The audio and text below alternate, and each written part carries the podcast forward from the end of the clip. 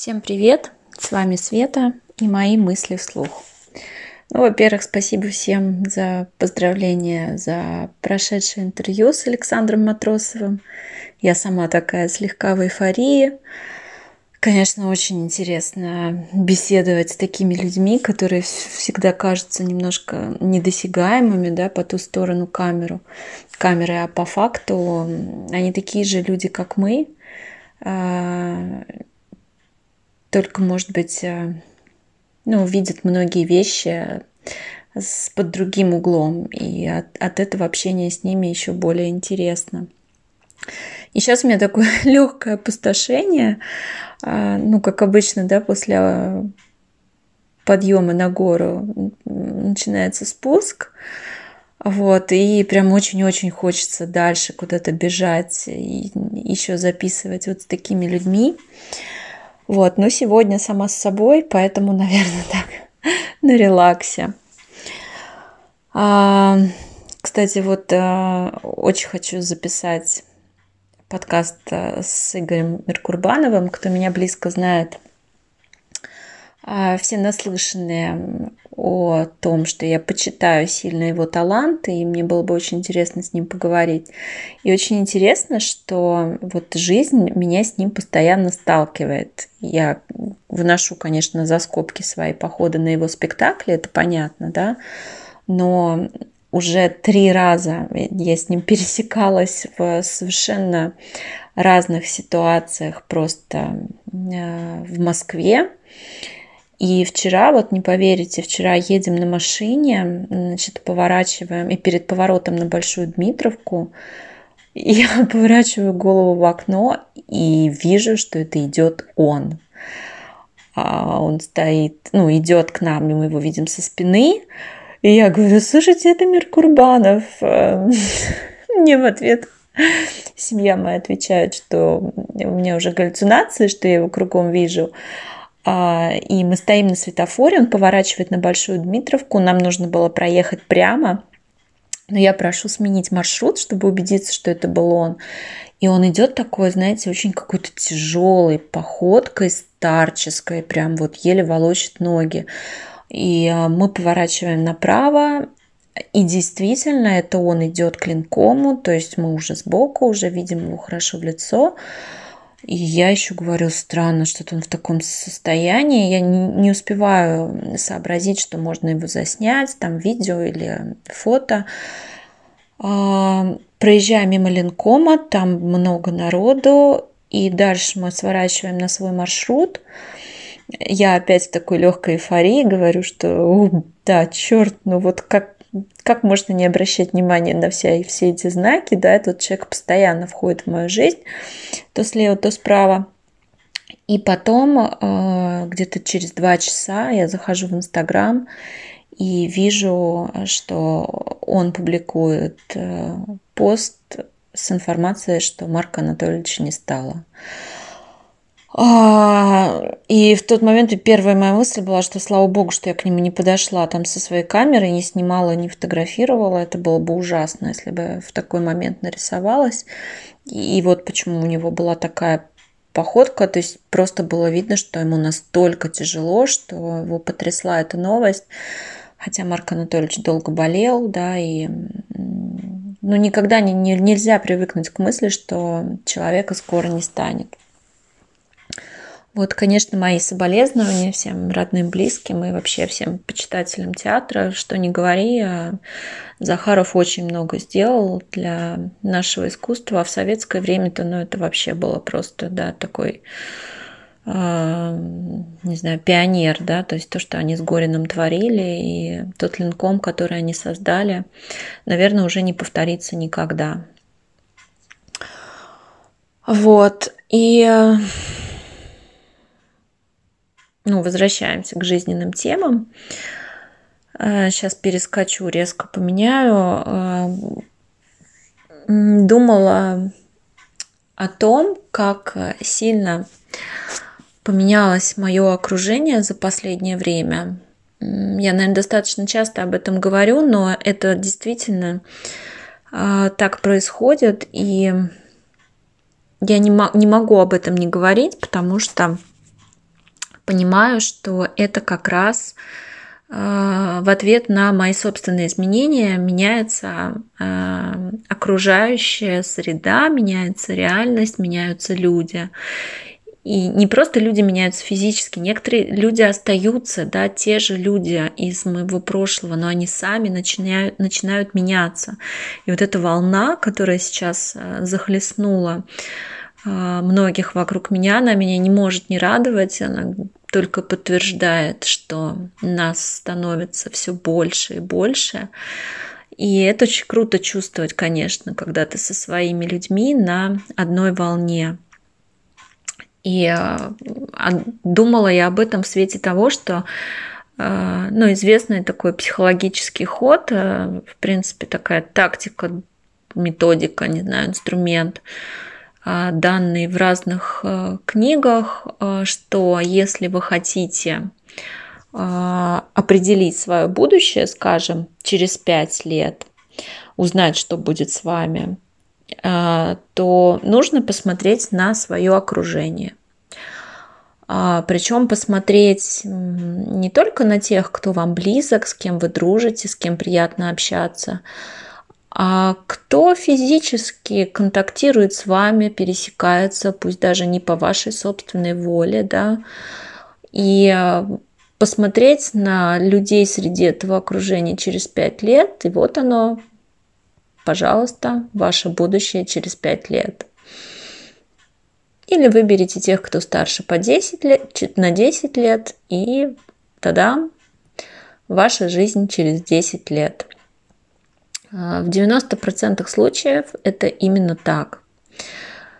И эм, в связи с этим меня не может не радовать то, что меняется вот эта среда, и я сейчас говорю вообще не про финансы, да, не, не про то, что там какие-то миллионеры входят в, мой круг общения, а именно говорю про качественную составляющую людей, про духовность, про осознанность, про ставку на ответственность за собственную жизнь и вот эта такая синергия, которая происходит во время общения, это не один плюс один равно два, да, это один плюс один равно десять.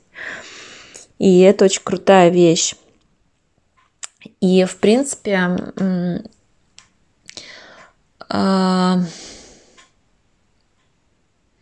принципе, вот то, что мы видим вокруг, да, это, ну, почти наверняка случится с нами. А, в той или иной степени. И только, наверное, там, по статистике 3-5% людей а, готовы брать и создавать свое будущее самостоятельно, да, то есть не плыть по течению, не объяснять себе, почему ты не делаешь то или это, не оправдывать а, обстоятельства, а просто двигаться к поставленным целям. И это очень непросто, конечно, но именно, именно когда ты выбираешь данный путь, у тебя есть шанс да, не стать таким, каким бы ты ни хотел стать, и не жить той жизнью, которая тебе не близка и которая тебе не нравится. А, но если выбирать такой путь, путь создания собственного будущего, да, то нужно принимать на себя ответственность, нужно рисковать, нужно находить силы и подниматься каждый раз, как бы больно ты не упал.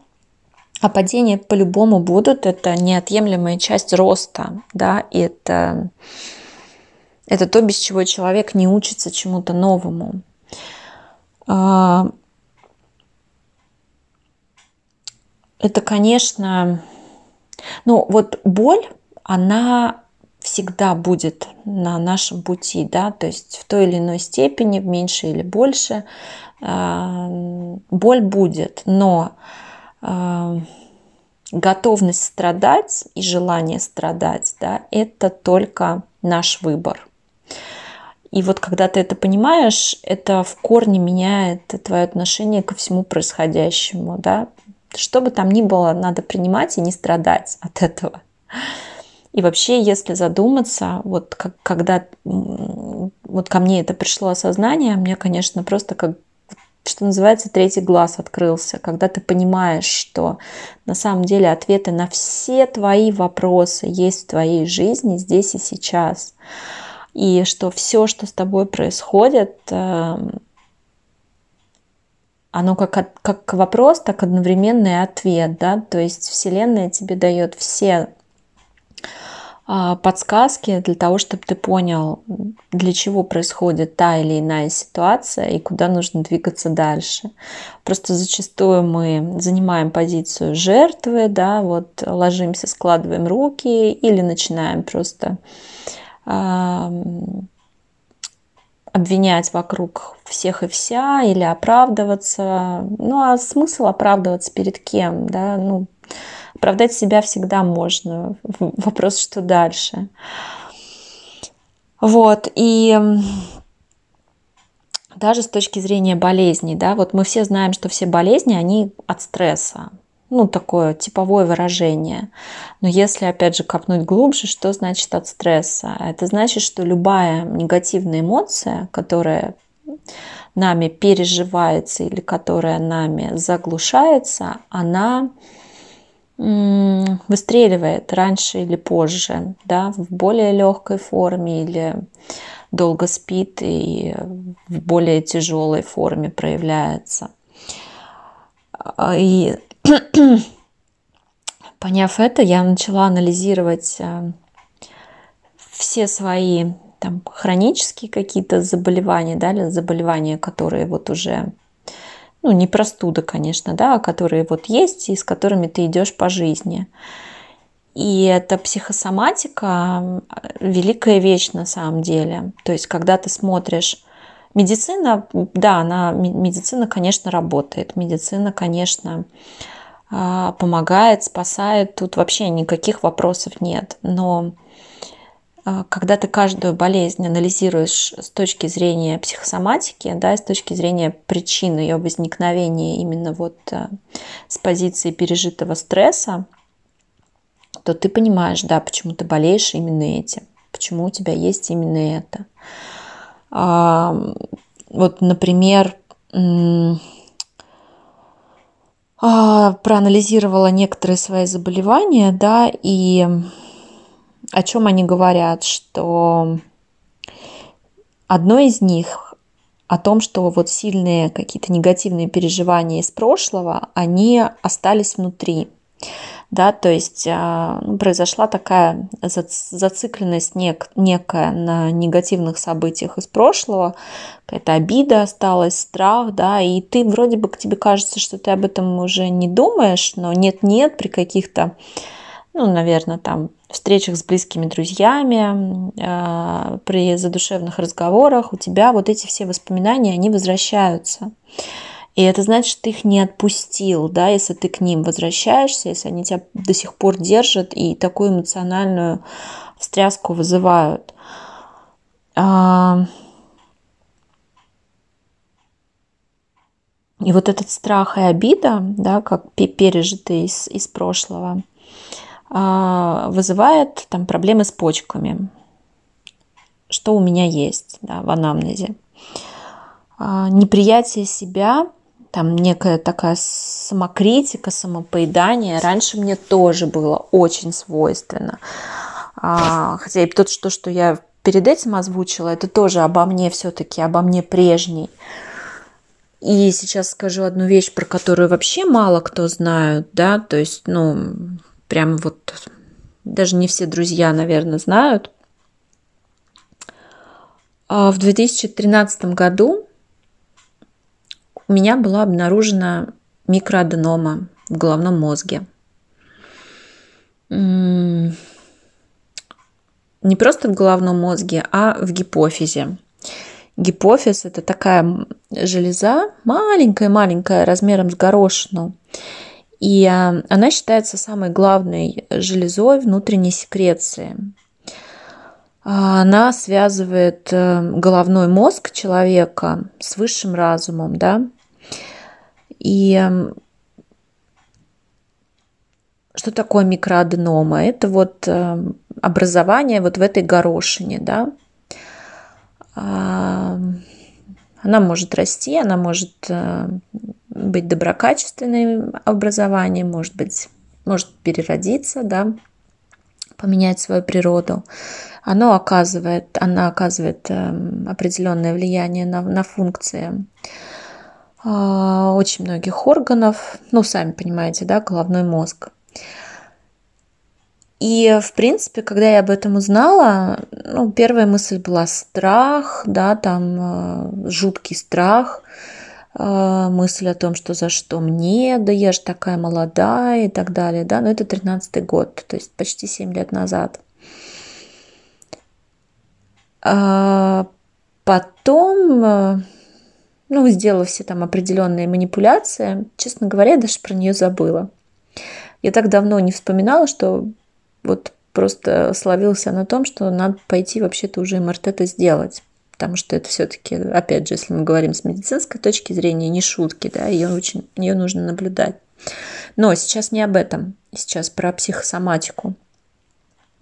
Что такое гипофиз? Гипофиз – это олицетворение центра, центра управления всеми процессами в организме, да, и болезни гипофиза, как раз вот они свойственны тем людям, а, могут возникнуть у тех, кто не может принимать некое божественное начало в человеке и в самом себе, да.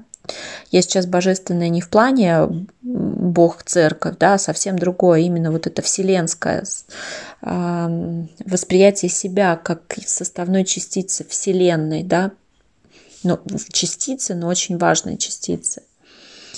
И ведь реально я раньше была просто...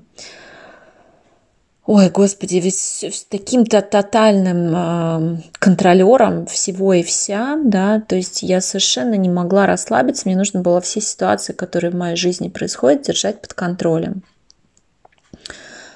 То есть я, я не могла принять мысль вообще некой фатальности, да, а, ну и до сих пор мне, конечно, близка идея того, что человек сам а, строитель да, своей судьбы, но сейчас-то я доверяю тому, что происходит само, со мной и понимаю, почему все происходит, да, и отдаюсь как бы вот этому, отдаюсь Вселенной.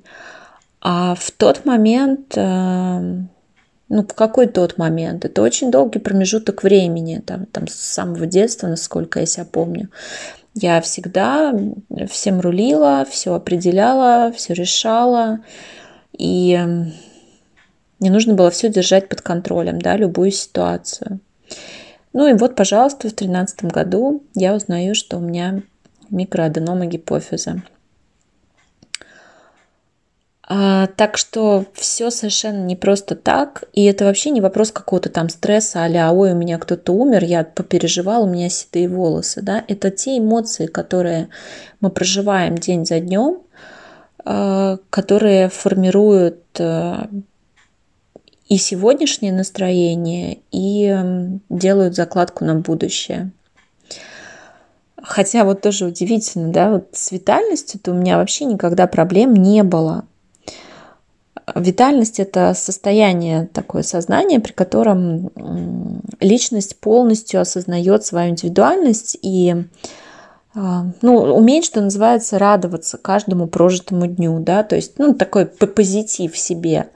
И вот удивительно, да, что несмотря на такую высокую степень витальности, которая мне присуща изначально, и, в принципе, это мое мировоззрение, да, видеть стакан полным, а не пустым. А, вот это желание все контролировать и не отпускать привело к таким вещам.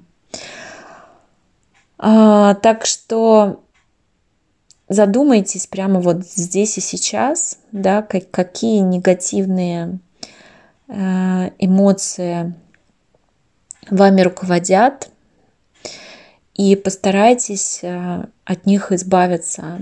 Обязательно полюбите себя, обязательно. Это самое главное, такими, какие вы есть.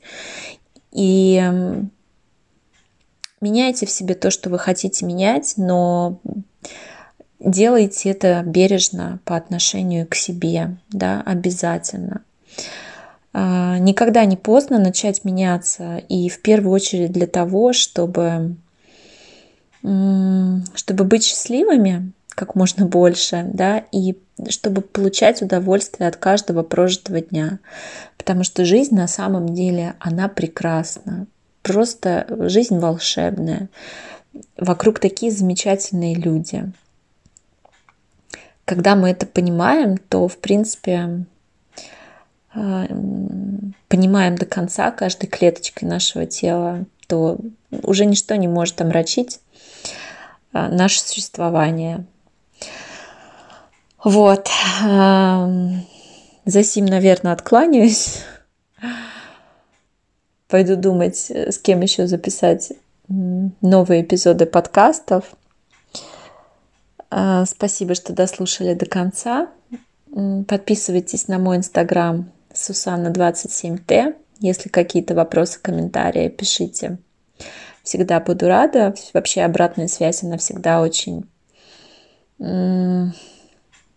бодрит, что ли. Ну, знаете, вот все-таки очень это круто осознавать, что ты делаешь что-то не просто так. А если у вас есть друзья, знакомые, приятели, которым было бы интересно все то, о чем мы тут с вами э, вещаем, но которых нет в инста, скидывайте им ссылки на подкаст. А, если хотите поддержать мой стартап, welcome на patreon.com. Будет очень приятно. Ну и любите себя. Отличной недели. Пока-пока.